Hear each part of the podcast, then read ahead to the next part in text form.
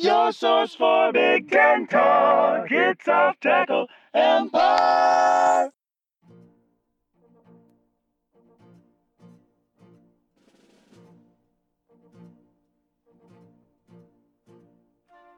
Welcome to Off Tackle Empire.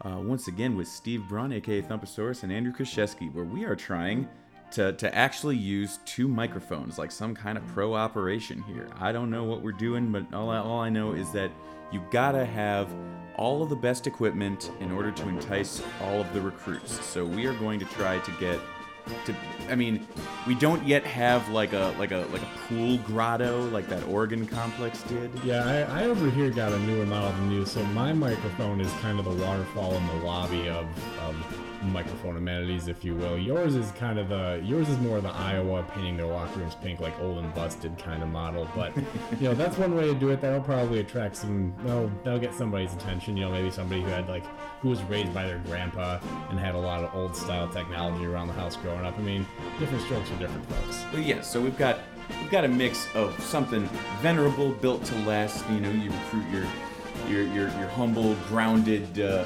Midwestern types, and then of course you've got the sleek space age uh, equipment over here.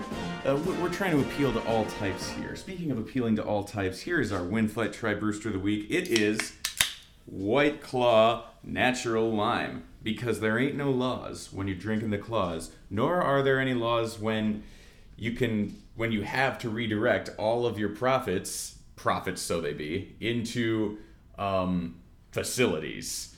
And just as White Claw figured out that if you put booze into sweet carbonated things, oh, guess what? People will buy it and drink it.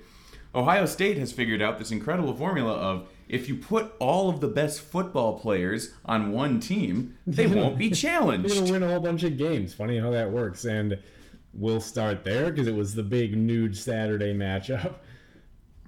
How how long into the game did you still if this is even the one you watched, was Illinois playing at the same time? Yeah. Yeah. So you were probably weren't watching that closely, but I, I wonder if you could go back, rewatch the game, and decide just you know figure out how long into this game do I still think this is going to be a competition because you know actually it was still a tight game at halftime. You wouldn't know that by looking at the final score or the actual disparity between the teams on the field because how Wisconsin kept this close for a little while is still a bit of a mystery to me. What's funny is you, you say that, and when I look at kind of the box score and the way the game progressed, what I would have been thinking is I would have had the same mentality that I had watching Illinois play Wisconsin, where it's like, well, the margin's not that close. Technically, we're still in it, but like, we're not going to win. It's a matter of time. The difference being that some weird shit happened and Illinois won that, but that's you know how I would usually have been feeling as we've gone like four and twenty six in the Big Ten in any game against a superior opponent where we're just the score hasn't gotten out of hand yet, and it's like okay, so it's technically if this were like an evenly matched game, you could kind of see maybe they could screw this up enough. The other team could screw this up enough to lose. But this is an insurmountable seven point deficit. Yeah, and early on, Wisconsin's front got some pressure on Justin Fields for really the first time all season.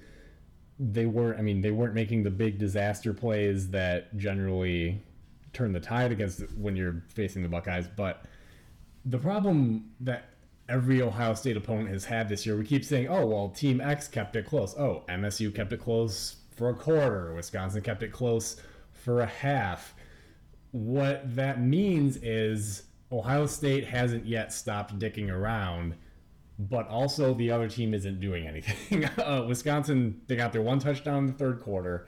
I forget. I think it was to close it back to 17 to seven, if I remember right. I think it was Yeah. it was Ohio State 10 nothing at halftime. I think the Buckeyes got another touchdown.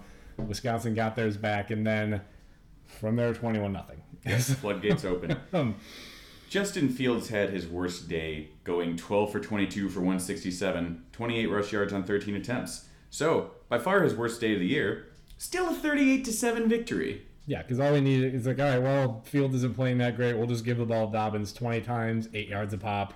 Master Teague also running for six yards a carry as his backup. And uh, then, oh, hey, have we introduced you to this guy, Chase Young, who is somehow better than Nick Bosa, who was somehow better than Joey Bosa? I mean, it was like the unbelievable. If there's any question, like, if it was anything other than the Miami Dolphins deliberately lighting their team on fire to get a quarterback, Chase Young would be the no-brainer, obvious number one pick in the draft. Some lucky team is going to get to pick him with the second or even third pick if another quarterback-hungry team goes to the top.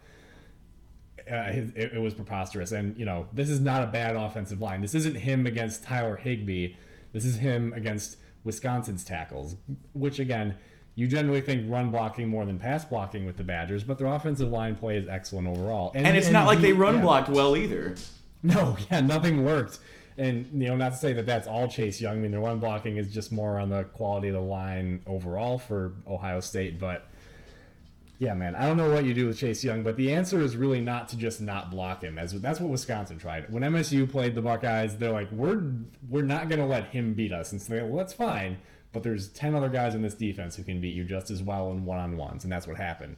Wisconsin took the opposite approach and said, no, we're we're gonna run it basically a normal game plan. We're and he'll be so with... surprised by the lack of extra attention that he won't know what to do. That he'll presumably after the ball is snapped and he sees only one guy trying to block him, he'll just kind of pause and stand up and scratch his head in confusion, and then will the play will be happening and we'll have gained yards while he's confused, and that'll just keep happening the whole time. That's our game plan for Chase Young. Chase Young is illustrative of uh, kind of a whole philosophy with the way that Ohio State is going now that we've been subscribing to since the offseason, which is basically just abandon all hope, um, ye who do not root for the Buckeyes, because because there was a lot of hope that oh well you know, but as soon as that star player legend graduates, well then that might be a position of weakness. No, they'll get better. Okay, so yeah, we both both set out. It's like oh oh surely there's not going to be Bosa and then Bosa, you know, and then surely there's not going to be somebody that no, they're just going to get better. Okay, Dwayne Haskins leaves, they just get better. because now it's a guy. Justin Fields is going to leave, and they'll get better. Because now, yeah, Haskins is gone. Now the guy can run. So it's just, great. You know. Now the damn thing's got wheels. exactly. Oh, so you know, on the one hand, there, there's a little bit of refreshment to it because at least there's really no wonder, right? Like if Ohio State doesn't win the conference the next three years in a row, it's going to be a big surprise. That'll be an interesting little change of pace. The only team out there that's going to be able to throw a punch at them, I, we think, is Penn State. You could talk me into if if what Michigan showed on the field this week is actually indicative of where they're going to be going forward. That team could give Ohio State a fight, I guess, but. Tell me you if Ohio State chooses to throw the ball a whole bunch of times in a monsoon, yeah, yeah, yeah. If, if they choose to use of course. the the Michigan 2017 Michigan State game plan, then you know anything could happen. not uh, unprecedented. I suppose, but not with this staff. Not, no. With, I mean, there's there's no there is no brain fart here the way there occasionally was with Urban Meyer. So Buckeyes the one preseason prediction where we were the most wrong it, it, where we were the most right. I'm sorry, where we were the most right is that there's not going to be any point in even paying attention to this conference race because Ohio State is going to nuke everybody. Yeah, we we need to give ourselves credit for pointing and laughing at all the national and regional media sources that picked Michigan to win this conference, uh, or any team other than Ohio State, as you mentioned. There, it was a fool's errand from the beginning. It, the talent is all there on the paper. You just have to look at it. There's one team Penn State that has enough to go up against them, and their coach is an idiot. So, what did we expect? Honestly, until they like miss two bowl games in a row, just abandon all hope. Ohio State's not playing the same game as the rest of us. Yeah, hope they get in trouble. That's yeah, the that's it. Hope, hope, hope, they, get, in trouble. In, yeah. But there ain't no laws when you're drinking the claws. So yeah, don't count on that. Well, that's God, remember Jonathan Taylor? Yeah, 20 carries for 52 yards. But what are you going to do when you've got five star defensive linemen and linebackers in your face all day for the first time all season? You don't have running room. I mean, that's that's what happens. But the good thing is, other than this game, we had a lot of compelling, interesting matchups across the conference. We're going to go right to the most interesting dynamic dynamic of those Iowa Northwestern. Take it away, Thump. Oh, boy. So, uh, this was thoroughly unwatchable, but not in like the fun train wreck way. No, in, not even just kind the, of the the this is you show somebody this to try to wean them off of football. Like There's- you're concerned that your significant other has a crippling football addiction. This is like your gateway drug to not watching football. Is method- this game right here? college football. Boy, yeah, it disappointing insofar as, as you say, it was unwatchable and not even in a memorable way, where you've got like 13-11 at halftime or something like Because that. Iowa scored in fairly short order, and it, and Northwestern never threatened. So there wasn't even the thought of wow, Northwestern could make a huge upset with this incredibly stupid game. I mean, that was never even a, a consideration. No, it was close just long enough that you think, well, you know, technically, if it's a one-score game, it could. But that, I mean, once Iowa kicked that field goal in the second quarter, that was it. Like 10, 10 points is it might as well be ten thousand points because Northwestern's not doing it, and you know. There's not a whole lot interesting to say about Northwestern's product on the field. Their defense is still fighting valiantly. I guess you give them some credit for that, and that could be interpreted as a mark of good coaching. But what we're seeing with Pat Fitzgerald in his press conferences is nothing short of of the manifestation of a syphilitic brain. Like this is appointment viewing now, to be clear, because it is hysterical. But man, uh, After the game, he blamed his players being on their phones again for, for, for this game. Like, that's why they didn't score any points, is because they like to be on their phones. He seriously has already gone back to that well. Like, I, I thought at least there would be original material for a little longer before he started thinking in circles. yeah, I just you know. When a guy gets his third or fourth consecutive Netflix special role, it's like this one's not going to be as good because how much more can you have without getting out there and living life and you know breathing in the fresh air? But boy, um, the other the other thing towards the end of this game was the booth kept mentioning it. Unless I'm remembering this incorrectly, that Iowa controls their own fate in the West. That's not true. They have two losses in the conference. Minnesota doesn't. as does Wisconsin. Yeah, Minnesota has a two game lead on both of those teams, which safe to say that we'd take either of those teams on a neutral field against Minnesota. I don't know anymore. I mean, the more data that piles up, look, I still, yeah, it's true. Minnesota still hasn't really played any compelling opponent. That'll change after their bye. I'm not saying that it wouldn't be close. I'm just saying on a neutral field, gun to your head, one team has to win. Wisconsin versus uh, versus Minnesota, Iowa versus Minnesota. I'm probably picking both games against Minnesota. I would take Minnesota over Iowa at this point. Uh, the the weaknesses that Iowa has had are such fundamental parts of their identity, particularly the run game, that if you got into a tighter game, I don't think they would have a way to get around it. Um, that's just my opinion. I don't know. I also don't. I mean, look again. It's very easy to poo-poo their schedule, but 8-0 is not something that happens very often. I think the list of undefeated teams now is something like nine or ten overall, and that includes you know your Bama, Clemson, Penn State, Ohio State, LSU, all those teams, and a handful Baylor. of a group five. Well, yeah, that too.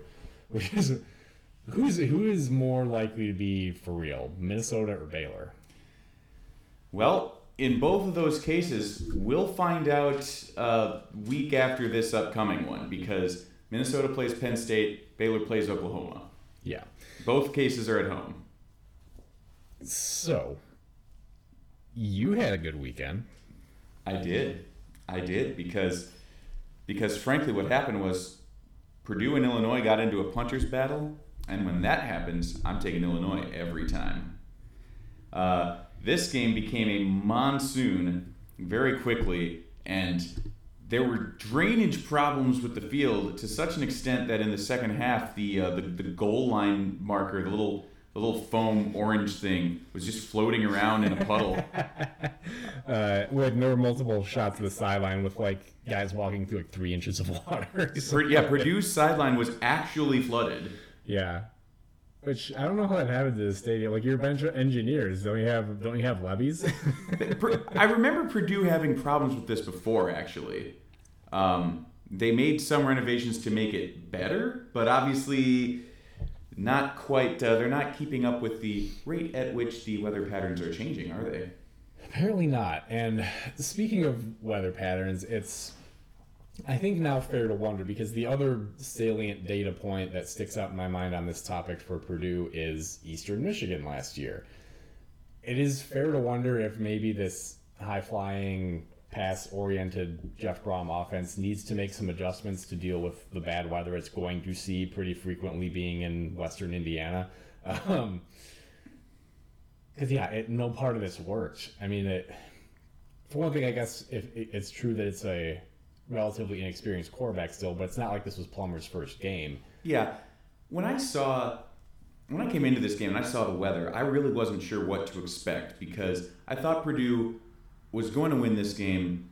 Definitely would have had the advantage if the weather had been clear and dry and warm, but what ended up happening was that once Illinois got on the board, um, and especially once Purdue, they backed Purdue up really far, and then Tony Adams got a pick six that made it ten to nothing. Uh, Jeff Brohm seemed to just get rattled and panic. In the first drive, they they were keeping it on the ground. I mean, I think they started with five straight runs, and they were getting first down yardage. And you know, I'd been saying all last week that you know Purdue establishes the run then they've got a very good chance to win this game if they commit to running the ball. Uh, they were even doing it with their quarterback. Then Brohm, and, and, this is this is 20 minutes into the game that pick six happens. Brohm yanks Plummer, throws in Aidan O'Connell, and then has him throw three deep passes, none of which are complete. I don't know that they were all deep, but you know it was definitely aggr- you know more aggressive play calling. Definitely seemed like he was trying to get all the points back in one play and then just gave the Illini the ball back, uh, Illinois gifted them another opportunity, and they did the same thing three incomplete passes. And then Illinois scored, went up 17 nothing, and that was the game. I think Brohm, you know, one of the things that everybody loves about Jeff Brohm is how aggressive and creative he is, but part of that being aggressive means that and sometimes if you're not careful, you can coach yourself out of a game early. Yeah, and that was very much the case here. As you mentioned, it looking at the shoe on the other foot. Uh, Lovie Smith had a game plan that was much better suited for the conditions. And look, you never know exactly what it's going to be like at game time, but you got a weather forecast. Ain't you got an app on your phone? You're not Pat Fitzgerald. You have a phone, don't you? Um, yeah, Illinois threw seven passes, and that was brilliant. It was ex- it was probably a pass or two more than they should have thrown. I mean, because Purdue, um, the the reason that you that you've been hearing so much about Purdue dropping the ball is because they had so many more opportunities to than Illinois because they threw the ball a lot. Yeah. They, they could not hold on to the ball. No one could handle the ball. Their, their punter dropped the ball at one point. This this really was one of the messiest water games that I can like rain games that I can recall. It, you know, I don't think it's quite there with was it Notre Dame and NC State? Yeah, in a literal hurricane. Yeah, no, not quite that bad, but, but yeah, I mean, there, there's, there's degrees. Your point is taken. Yeah, there, there's degrees of this. Okay, there's sometimes where it mists, and sometimes you know the quarterback will have some tr- some trouble with it slipping. You know, but but this one was just you know nobody could handle the ball. It was bouncing differently. Uh, one dude who made a big adjustment was Blake Hayes, who decided that he was just going to skip the ball end over end down the field. And that was such an awesome because the way it came off his foot, it looked like he threw it. Yeah, it was like that elevation with that kind of spiral but as you mentioned, it bounced and it right after hitting out of bounds at the one, rolled into the pylon, which is I was like, that's, I think that's that's like a. Is that a wicket? Is that a, is that a Yahtzee? What, that's got to be some kind of special score. That's a rouge. That's what that yeah. is. That's and, a rouge. And, and, and, point for that. and it slowed down and knocked the pylon over, almost like a really dramatic hole in one. yeah, like I, you almost expected of the, of the, ball rolling right up to it, and and that's going to, my goodness drops in. so Blake Hayes had two punts at the one. Obviously, the one that we just talked about was unassisted, but his best play was uh, saving a bad snap that came to him inside his own ten. Like tipped it to himself. It was way over his head. Tipped it to himself. Caught it took one step and punted under pressure. He's got better pocket presence than all of our quarterbacks. well, yeah, low bar is low. But. The the Big Ten decided that Blake Gillikin needed to win this award. Did he punt to the one twice? I don't think he did, but maybe he did. Um, Let's talk about an interesting game for Jane, because I mean, as much as Illinois didn't exactly open a huge margin, I don't think we could call that game interesting, but I want uh, to I want to mention a couple more things. One is that somehow Illinois has become a team against whom you can't make mistakes because they've they've been proficient at making points off turnovers and that's I mean that that happened against Wisconsin that happened against Purdue and it's ridiculous to hear myself saying that after what they looked like last year and the beginning of this year. I mean, before this little two game run they're on, you portrayed them as basically one of the luckier teams around because of the amount of fumbles they've recovered. But look, when you watch them play defensively, there is design in that. It results in a lot of the time some missed tackles that'll make you tear your hair out, sure, but especially in conditions like this, if you're ripping for the ball, occasionally that's going to pay off. And I think that, I- you know what, honestly, I think that might be is maybe that's an honest self evaluation by a staff that knows personnel wise this defense isn't all that good. And if they try to play sound and, you know, bend but don't break, they're eventually going to get scored on anyway and be more tired doing it. So why don't you just go for the big play?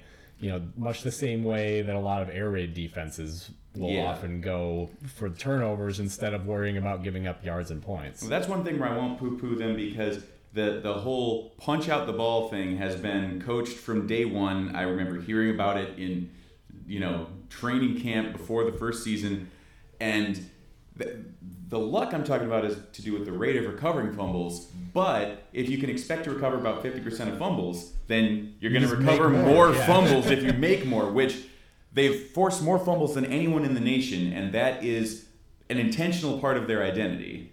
Yeah. So So it's it's it's silly and it's got to be just infuriating to go against. I suppose. I mean, in a game like that, I think you expect to fumble anyway. Not the route I thought we'd take to four and four at this point. No. so, Rutgers scheduled the game against Liberty. For a minute there, it looked like they were going to be sleeping in the yard for the rest of the season because they fell behind Liberty pretty early before getting engaged in a seesaw affair where eventually it turned out that actually Liberty just doesn't have a defense, which is just fine. I mean, it's an indefensible institution, so why would they have a defense? Well, they have no defense for anything, let alone football. who they are, why they exist, the foundation of their whole the whole thing. Just no defense for any of it. So on the field again, this was a pretty interesting game, but boy, this was a small crowd. And given like I get what Rutgers is on paper. I get what they are with the eye test. I get why you would spend your Saturday doing anything else if you're a Rutgers fan in proximity to the stadium. But is this not one of the last winnable games of the season? I mean, if you care about the team at all, is this not one? Is this not one that you're going to show up for? Counterpoint: Do you want to see that team lose to Liberty? Like I, I would was, make a good point. I And know, there weren't that many home games that I had the opportunity to go to, to Illinois for, and the Eastern Michigan game was one of them. And I was like, uh, you know, maybe they beat Eastern Michigan, but if they don't, I've just driven 500 miles to watch us lose to Eastern Michigan. Risk reward value mean, proposition. uh. Point taken. I'm I'm already wavering as to whether I'll join you for the MSU Illinois game in Per our agreement, Not because I you care. don't have to. Not because I care about the outcome necessarily. I'm I'm resigned on my team having fallen all the way back into mediocrity. But I'm just not willing to go and sit in bad weather again. I don't think that was an issue here. I mean, Rutgers and Indiana, Nebraska were the only two games that weren't played in horrendous conditions, to the best of my recollection, in the whole conference. So I don't think that was an issue here because the rain hadn't quite made its way that far east yet. So, you ever seen that uh, occasionally posted screenshot that has a closed captioning in a Tigers game, where the closed captioning is saying, "And they ha- they can't stop Don Kelly." okay, it was like that here. They have no answer for Johnny Langan. Liberty had no answer for Johnny Langan. That's you know apparently Don Kelly's getting talked up for manager jobs in Major League Baseball. He's he's on the Astros now, right? He's not playing anymore, if that's what you're thinking. No, he's been like an assistant or Ah. scout or something for a number of years now. Shit, dude, he They can't. The, the Royals have no answer for Don Kelly. well, like if it's kind of a dumb question in the first place, do you need an answer? um, but yeah, this like this if you want to know the quality of Liberty's defense, this is them making Johnny Langan look a little bit like Diet Johnny football. I mean, the guy had a hell of a day, and that's hopefully something you can build off of. But let's not get carried away and start extrapolating too much about what this means. That said, good job, Rutgers. Slap on the back for winning this dumb game you scheduled, which you shouldn't have, but since you did, you sure as hell better win, and and you did. So that's about all we need to say about that. I think. Basically, this is kind of like we're, we're gonna we're gonna sit you down and scold you for all the rules that you've broken, and then we're gonna say, however, you ended up undoing your own fuck up. This is 50 uh, points to Gryffindor. Yeah, exactly. This is the Dumbledore moment. Yeah, yeah, yeah. 50 points to Gryffindor. Fuck you, Slytherin. You followed all the rules. But uh, this rebel without a cause over here did some really cool ass shit. Trophy for him. Middle fingers for you. Get these colors out of here. Fuck you. Uh, all hail Griffin. Hufflepuffs, don't think I can't smell that. Pretty much. Um, Tell me that's not the Stoner House. You can't. So I guess we could talk about Penn State, Michigan State. Although the question I would ask is, do we have to? There's not a whole lot to say about it. It was over pretty quickly. And that's not to say the game that the score ever looked all that out of hand. It was a, it was competitive-ish, but this is another game with sub 50% passing. This is another game where I mean, let's I always find the best indication of how the easiest way to explain exactly where MSU is is the good old drive chart. So Penn State gets the ball first. MSU's defense forces a three and out. That's great. And the offense immediately does a three out of their own. So then we have a 62 yard touchdown drive. MSU punts on their next possession. An 86 yard touchdown drive. MSU punts. Penn State goes three and out, and then missed field goal, turnover on downs for Penn State. Another that doesn't make any sense. I think there was a fumble in there. But in any case, MSU had one, two, three, four, five possessions in the first half. The first three were punts. The last one was the end of the first half. Overall, if I were to eyeball this, they probably had about 100 yards overall in the first half. What are we doing here? I mean, there's. This is yet another game where, against a good opponent, they don't look like they belong on the field from an offensive standpoint. And as the season goes on, the patience with which the defense appears willing to go balls to the wall and pitch a shutout appears to be shortening because they you know against Arizona State it lasted pretty much the whole game. It wasn't until the last drive they finally cracked and gave up the decisive score. Against Ohio State, then they pushed the Buckeyes midway through the second quarter. That was still a game. Against Wisconsin, things came apart a lot faster, and against Penn State, they were never really on the rails in the first place. So that's about all there is to say from. I mean, if you're if you're Penn State, Clifford had a nice day. This was another bad weather game. The newer quarterback looked a lot better than the senior who's played in it a dozen times before. That's a coaching issue. And there's I mean, there's, there's no dynamism to MSU's offense in design or execution. I probably could have counted on one hand the number of times they threw the ball more than 10 yards down the field. I can't imagine that's all Brian Lewerke taking the easy open route. I mean, there's just no deep routes called because they don't have any fast receivers. It's an offensive line that can neither block in the run nor pass protect. I, what exactly are we doing here? There's there's no easy answer for all this, and that's kind of, that's the biggest problem. Is if you want to think about where to go from here, sure. I mean, if D'Antonio retires or leaves or whatever he does, if he's not the coach anymore there's a substantial mess to clean up here. And there's not a whole lot of roster, especially or a lot of talent, especially on the offensive side of the roster, to fix it with. I mean, this team gets a lot worse last next year from a talent standpoint because the senior class they're about to send off into the ether. So, man, I I don't hear many MSU fans that I know arguing that D'Antonio should stay. That doesn't appear to be in play anymore. The question now is basically is he going to go of his own accord because we all know the school won't fire him? Or is he really going to drag this out and we'll see exactly how ugly it gets? They have two more home games left. The weather is not likely to be much better. And why would you show up? why would you show up for this team? The S and P Plus projections have their most likely outcome at six wins, and that would basically mean that when you put the 2016-2017 seasons together, then you've got four seasons of 500 ball. Now, before D'Antonio came, they were plus or minus 500. So things have come full circle. And it would be ungrateful, perhaps, not to acknowledge that there was a hell of a ride in the middle there. But yeah, for this program to have failed so completely to capitalize off of that momentum is just a huge missed opportunity because whoever replaces D'Antonio is not likely to be as good as him. It's probably not going to be as good of a hire. So the odds that you have high as anything approximating that 2010 through 15 run, pretty slim. Pretty slim. So how would you compare Michigan State to Wisconsin in this run? Because they, they've occupied similar roles, with Wisconsin being steadier, but Michigan State's highs being higher. The way that I compare them is like Oh, they're like the shit, man. No. they're like the strongest human character in Dragon Ball Z, where it's like they're not like a god tier thing that you can't possibly hope to. They're the aspirational program. That's what I'm talking about. They're the program that you could someday be if you're like Illinois. Wisconsin, no, MSU is nowhere near where Wisconsin was. So that's something that I know I've mentioned before. That when D'Antonio came here, he said his goal was to have a to build a program something like what Iowa or Wisconsin had. Um, that they're not there. This is where they are now. This this program is probably their true self. The reason that they had, I mean, the big reasons that they had that six year period where they were more than that is because they found two NFL quarterbacks that nobody else identified.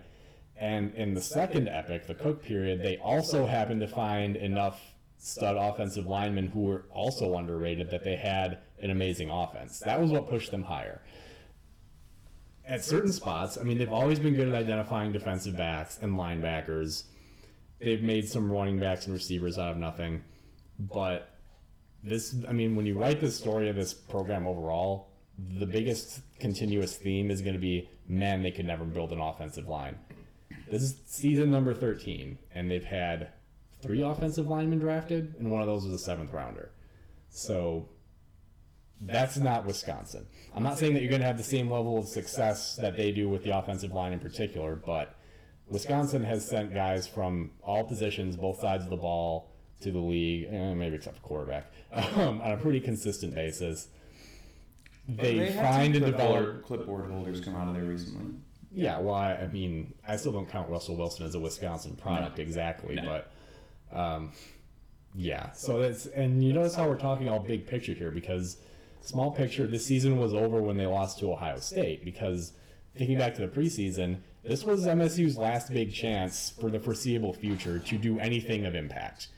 And the Arizona State game was a serious warning, but the Ohio State game was, you know, six foot blood red writing on the wall. It ain't happening. So I've kind of been on cruise control most of the rest of the way. I mean, I'm still in a bad mood when the games are happening, but I get over it a lot faster now than I did before. And that should be the scariest thing for MSU's athletic department is a sicko like me who wastes his entire weekend most of the time watching football. I'm losing interest. That's a big problem. And you know, their identity is is one that's really not consistent with sustaining hope because it is always so much more frustrating and disheartening to watch a team that has no offense and a great defense than it is to do the other way around because the other way like you can be down 28 and still have some hope that something's going to happen Yeah. but when you when you've got a terrible offense and a good defense you get down 10 to nothing you, No, you when- feel like you can turn off the game when Penn State scored their second touchdown, I knew this game was over, and that was in the second quarter. So you know, I get that. The, I get that the fate of Kliff Kingsbury, Texas Tech fan, can be a little aggravating too. Where no matter how many points you score, it's not enough. But I almost wonder at this point if I wouldn't take a a, a walk in those shoes. So, you know, it is what it is. If you're Penn State, maybe this is a little bit of a boogeyman you're exercising. Don't mistake this Michigan State with the one that beat you two years ago. Um, even the one last year was more of a fluke, honestly. Penn State's the better team by a mile. This is about the outcome you should have expected, even on the road. So, So if Penn State's overconfidence in their weakness, then Penn State is their weakness. Then Penn State would say that D'Antonio's faith in his friends is his It's goddamn, is it ever? It was he who allowed the Spartans to know the location of the defensive secondary. It is quite safe from your pitiful little band. An entire legion of my best recruits awaits them. oh, I'm afraid the defensive line will be quite operational when your friends arrive. That fits so fucking perfect. I- yeah, man. Uh, I guess that's kind of the last big picture note that we'll make here. If if you're not terribly familiar with MSU's program and you're wondering why the impatience with D'Antonio, it's because we're replaying last season. And after last season, he basically had a choice to either clean house and bring in new blood, take his staff in a different direction, try to breathe second a second wind into this thing, or to run it back. And he did that. He made the smallest possible, maybe the dumbest possible change he could have, keeping every single one of his staff members and putting them all in new jobs. Which, by the way, just seems to have hurt the team in new, unexpected ways.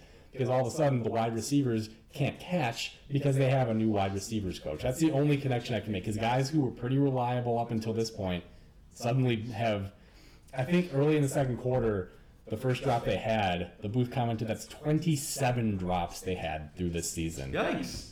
That's a lot, man. If you catch even half of those, that could be another win or two in the run. I mean, Yeah.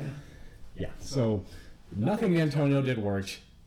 I don't think anybody should forget that he staked his reputation on this particular staff shuffle, and it has been a miserable failure. I mean, if you want to say they've had a couple offensive line injuries, sure they have. They always do.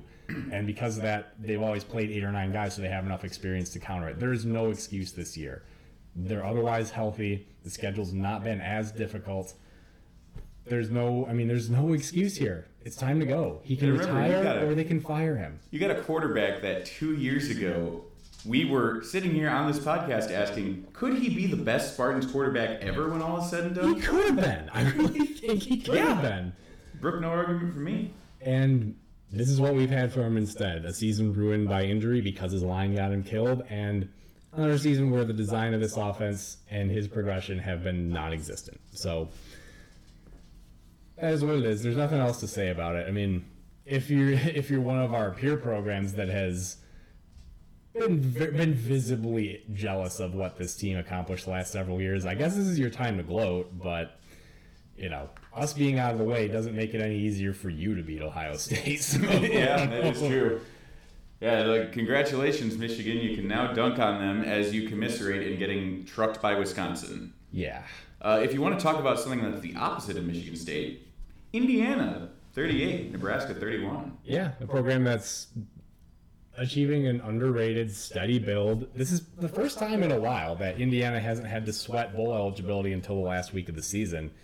Um, when you look at the pattern of this game, it's hard to figure out exactly what went wrong for Nebraska. I mean, you look at Isaiah Martinez was out, but they still, with a backup and then a third stringer, completed 20 out of 23 passes for almost 300 yards.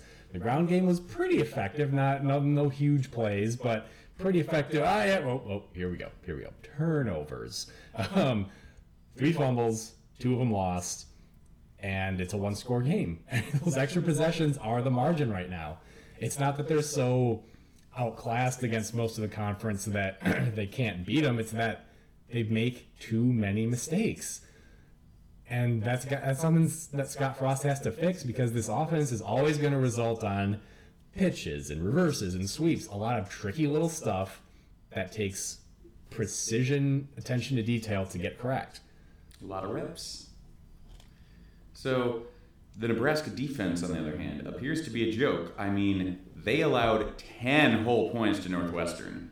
Jeez, Just an absurd number of points. Jeez. 455 yards by Indiana. Proficient offense, but not an explosive one.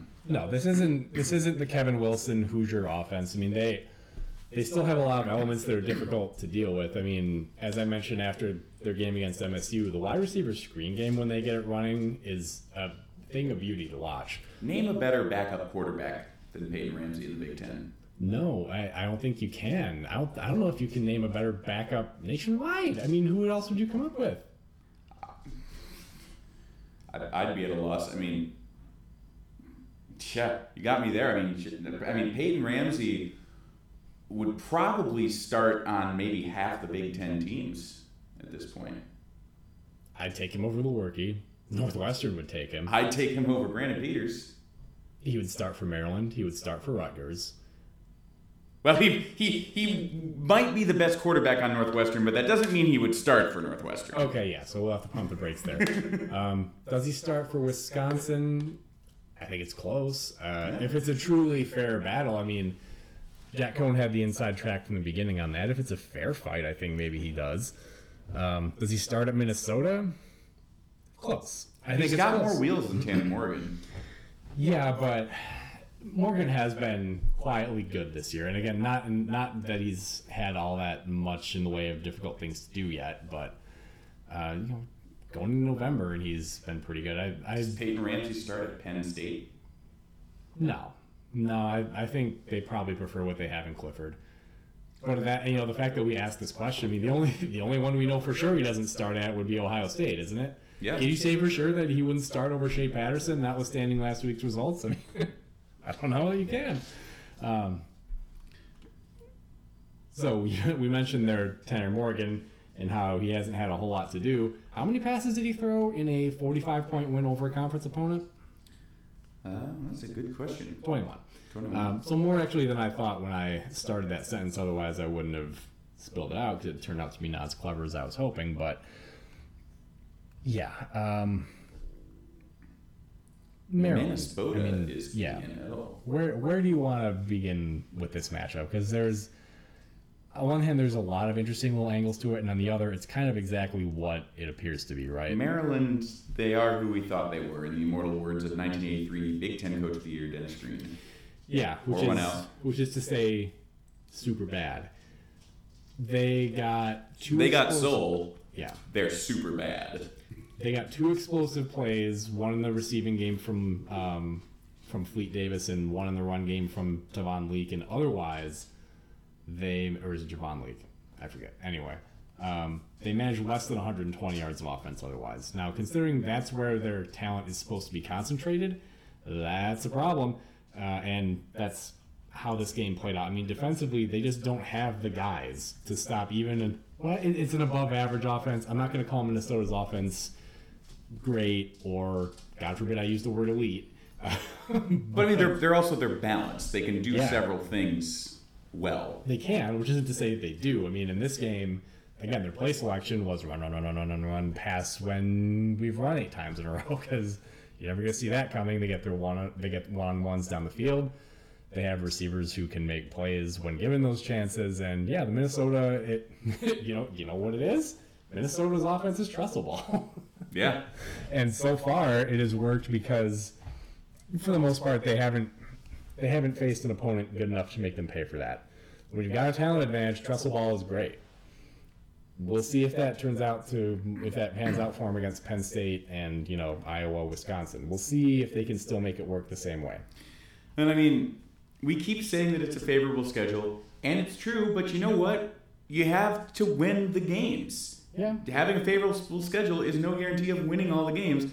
Illinois had a really favorable ass schedule. They could easily be six and two. They're not because they didn't win the games. So, yeah, for for for whatever we're gonna say about the schedule, the fact is that Minnesota's beaten everybody who's come in front of them, and in fact, they've been getting better uh, as far as these margins are concerned as the season's gone on. Yeah. All right. So let's talk about the uh, the glitz game of the week. Notre Dame, legitimate playoff contender, coming into the big house for a game in a monsoon. Because again, it rained all day and it continued to rain. And what was Notre Dame's game plan to deal with the rain? Well, we know damn well from that game we discussed earlier, 10 to 3 versus NC State in a hurricane, that no amount of rain is going to stop Brian Kelly from calling on his quarterback to throw 25 passes. And then blame him when it doesn't work. He is he is he is uh, he is anti D'Antonio because come hell or high water, we're gonna establish the pass. Damn it. Yeah, and that's even the case this year when, honestly, their receiving corps is not what it has been historically. Chase Claypool is good as a number one. Cole Kmet's a pretty good tight end. they don't have a whole lot other than that in terms of playmakers, and that's again, that's in the best of circumstances when they don't have a foot of water on the ground. So I don't understand what Notre Dame thought their, this game plan was going to be for them coming in, but we also saw what we've kind of known all season, which is that Notre Dame's run defense is a big problem, which is what prompted me to play D'Andre Swift against them earlier this year, and it didn't work out, and I'm still kind of salty about it because on paper that's a genius play. I don't know why it didn't fucking work. Anyway, uh, Shit happens. this game certainly buys Harbaugh some breathing room um, in the interim. You can look if, if you're looking at it from Michigan's perspective, you put this together with the second half of the Penn State game. You can't help but feel pretty good. Maybe you start tricking yourself into thinking you've got a shot at beating Ohio State. Don't do that. You're setting yourself up for a letdown. But look, they should win all the rest of the games this year, which ultimately brings them to nine and three, probably third place in the division. And look, it, looks better though. And well, you, you, you got to say, I mean, in all likelihood, barring a hilarious dick trip, you're probably going to finally get to, to dunk on Michigan State again. So you can dunk on Notre Dame, you can dunk on Michigan State. That's always good if you're a Michigan fan. Yeah, especially you know this is the last game they play against Notre Dame for 13 years. Yeah, so that's always good to to, to have 13 years worth of bragging rights. Yeah, to send them off into into a off on a long circumnavigational trip with your middle finger high in the air. Texas and Oklahoma will be in the Big Ten the next time they play. Yeah. Yeah, so I mean, who knows? You may have to cancel that series because we're going to have to have 10 conference games. um, yeah, Michigan definitely found some things here, though. It uh, why it took them all season to identify that Hassan Haskins is their best running back. I don't know, but hopefully this game convinces them of that fact. They have about the appropriate balance of pass to run for these conditions 14 passes to 57 runs. They're going to need more out of the passing game against better teams. And, it, you know, maybe it's weird to say that against a top 10 opponent, but Notre Dame, boy, they've escaped a couple of losses to even get to this point. Hey, I got a question. Would they even sniff the top three of a Big Ten division?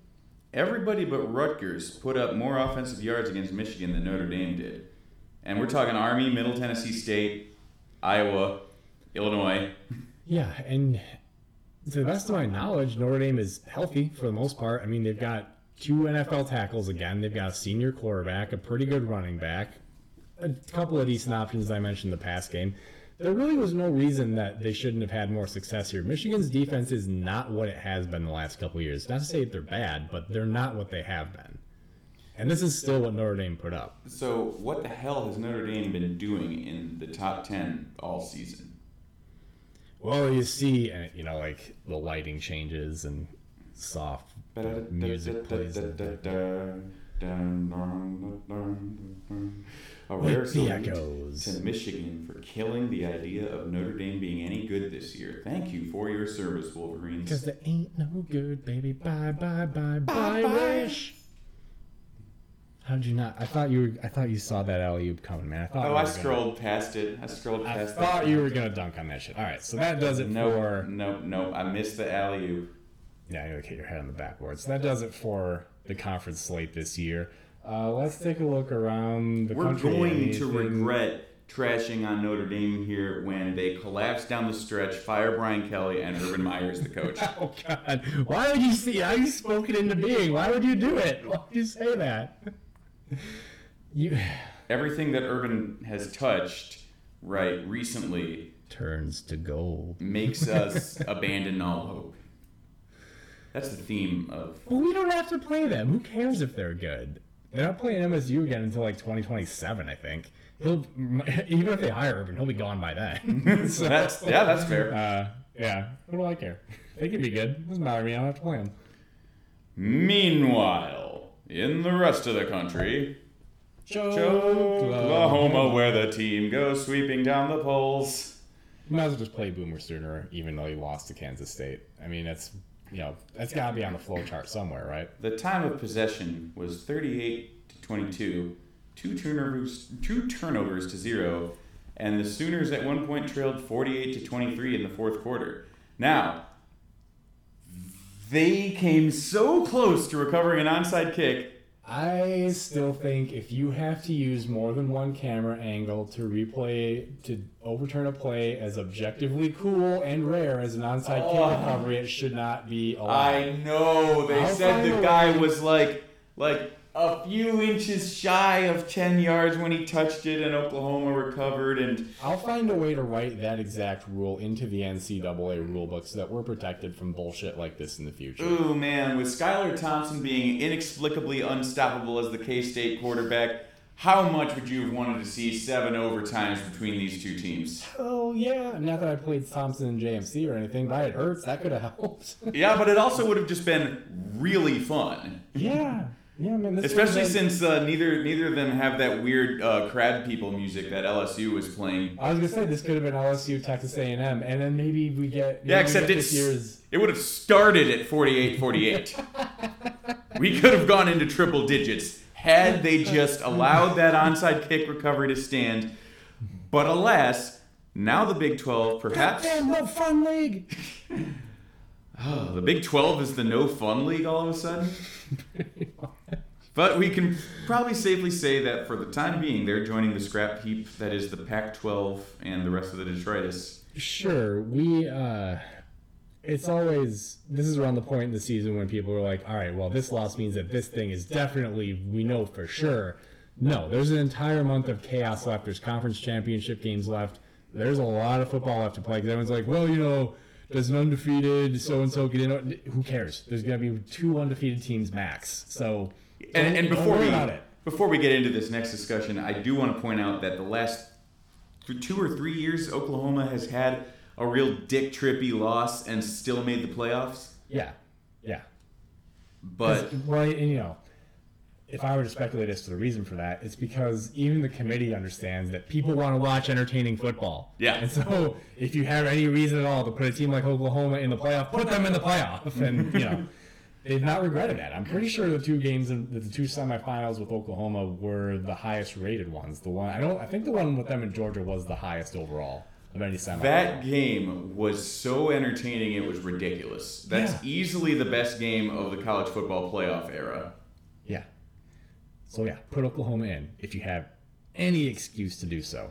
But we're dismissing the Big 12 and the Pac 12 because, unlike the ACC and the Big 10 and the SEC, they don't have some horrifying mythical creature that's wandering the countryside, burning all these villages, just, just devastating the countryside by hopelessly huge margins. Like Clemson is just. Clemson, like, lost a spot last week after they won a conference game by 35 because Ohio State dunked on Northwestern. Yeah, and that's it's the point where consistently every time Clemson is mentioned, the next breath out of the commentators was, you know, they've kind of underperformed this year, even though they're undefeated. It's just by they're beating teams by like 20, 25 points a game instead of 40. Well, not even, they, they won by 52 last week. It's just that they had the one game against North Carolina that they won by one point. I was like, well, that's a smaller number than Ohio State won by. I guess we better push them on down. But yeah, there's nothing like that in the Pac 12 or the Big 12, which means that if you have a normal off game for your best teams, they are very beatable. And that's what's manifested so far. Because Ohio State, Alabama, and Clemson on their schedules so far have just been. And LSU's played some entertaining games. They've played some tough teams. Alabama, not so much. They haven't played anybody that's challenged them at all. So those three teams, it's kind of like if, if you were to, to say like an RPG, a Final Fantasy game or whatever, and, and you, you take your characters from the end of the game after you beat the final boss and you go back to the beginning, and yeah, you're just mowing people down in one hit. You just, you know, you're just inflicting maximum damage, and it's just like, oh, huh. I wonder when the last time I even had to heal or save was. Jeez. I mean, yeah. At this point, if you're Clemson, how long has it been since you last felt that you had to save your game? Is Clemson the diamond weapon or is that Alabama? Uh, I don't know. I think I think I think I would call Bama Emerald Weapon at this point. Hmm. Yeah, because it's just unfair. So elsewhere in the conference, no other or in the country, no real prominent candidates for Dick Trip of the Week. I don't think. I mean, Oklahoma's the clear winner. There are a couple other almosts though, in that you know. We have kind of the running joke that honestly a good candidate for Pac-12 After Dark is any game involving Washington State. I mean, we were right about this one. Yeah. Um, This is a hell of a game. yeah, Oregon needed a last second field goal. Um, Kansas, Texas Tech. I don't think we're ever going to see anything like that again. Yeah, I don't think we're ever going to see a game to, where. So imagine how Les Miles this is. Imagine the most Les Miles thing you can imagine, and then double it. So basically, what happened is that Les Miles kicked a game-winning field goal in a tie game with 12 seconds to go, got it blocked, and the result of getting that kick blocked is that he got to try it again from like 10 yards closer.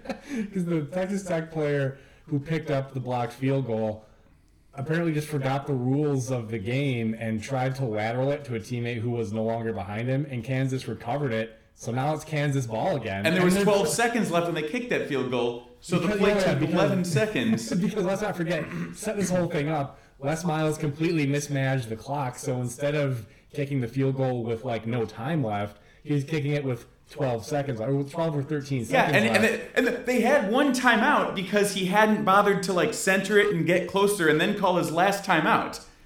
So he was saving it in the event that Texas Tech blocked a field goal, recovered it, and then lateraled it to nobody. Kansas ended up recovering it, and- So, so yeah, a normal coach managing the game properly would not have had that timeout to call. That's what they call him, Mad Hatter man. It, you know, there's something. some guys just have a horseshoe wedge So so, Kansas- firmly in their ass, Kansas has won a conference game. and they stormed the field. They stormed the field for beating unranked Texas Tech at home. Um, As well they should have, man. They won five. Remember, they had won five conference games since 2009. This is their sixth conference win since 2009. yeah, man. Come on. How many times are they ever going to get to storm the field? This is an occasion for it. And you know what? Sitting at three wins now, one more win, and they have the most wins in any season since 2009. That's fucking dark, man. You know what? It is the longest tunnel with the brightest light. Yeah, you have this sentimental attachment to Kansas football, and I'm going to go back to what I said while we were watching this game live. Don't forget they're attached to Kansas basketball, all right? Th- these people don't deserve this kind of positive feeling that you're sending them. So, moving on from that, um, Navy and Tulane was an interesting game, came right down to the wire, and once again, Malcolm Perry's a, a badass. Drove down the field to get them in position for a game winning field goal, and they hit it. So, I still like Willie Fritz and his his trajectory considerably. I still hope MSU considers him whenever they have to make their coaching change. I heard a rumor that Rutgers was considering him. they could do a lot worse.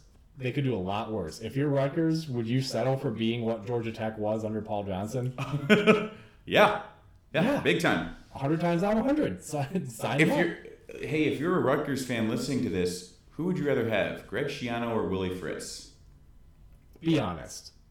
Yeah, I'm really curious to know because um, I feel like the casual, if there is a casual Rutgers fan anymore, they say, "Oh, Schiano was really good here," but the college football fan that watches, uh, you know, American Conference action, and that has watched Greg Schiano's track record since he left Rutgers. Like guys don't stay the same all the time. Like they're not. There's not always a uniform upward flight on a coach's career. Sometimes when they leave a situation that was working, everything goes to shit and they never find it again. That happens. That happened. to- Look at. Charlie Weis. I mean, teams chasing what he was supposed to be as an assistant with New England. He, he's still cashing checks from that, probably from one of them. I mean. remember Steve Spagnuolo in the NFL? Yeah. He, he he drew up the defense that shut down the 2007 Patriots, and then he put up like an ungodly terrible record as the Rams head coach. Yeah, so it's, you know, chasing that brief little flash of success instead of looking for what the actual best option is is not a good decision. That's all we're saying. We do have a couple other candidates for Dick Trip of the Week. Texas is back. out of the spotlight with three losses, two in conference. Good. Lost on the road to TCU by 10. And you know, for a minute there, we were about to say that Herm Edwards actually has Arizona State in a good place, and then blown the fuck out by UCLA. Not as close as the score indicated because they trailed 42 to 10 as they entered the fourth quarter. This is so Herm Edwards, isn't it? Yeah, but when we're talking for Dick Trip of the Week, I mean, there's really only there's really only it's one. Yeah, I'm sorry, you're you're you're undefeated Power Five team at this point. You you lose any game, Dick Trip of the week. No, I don't Well, you lose I- any game to a non-playoff contender. Yeah, okay. Even that. I mean, if Penn State loses to Minnesota, is that a dick trip? Yeah, I think so, given the talent disparity. I disagree. It's a road game against a ranked team. No, I, I don't think I can categorically agree with that. But in any case, we're talking hypotheticals here, and we are in unison in declaring Oklahoma recipients of uh, the big Golden Dick trip. Horns down, y'all. The wheels came all the way off the Sooner schooner, and uh, all the King's horses and all the King's men couldn't pick us.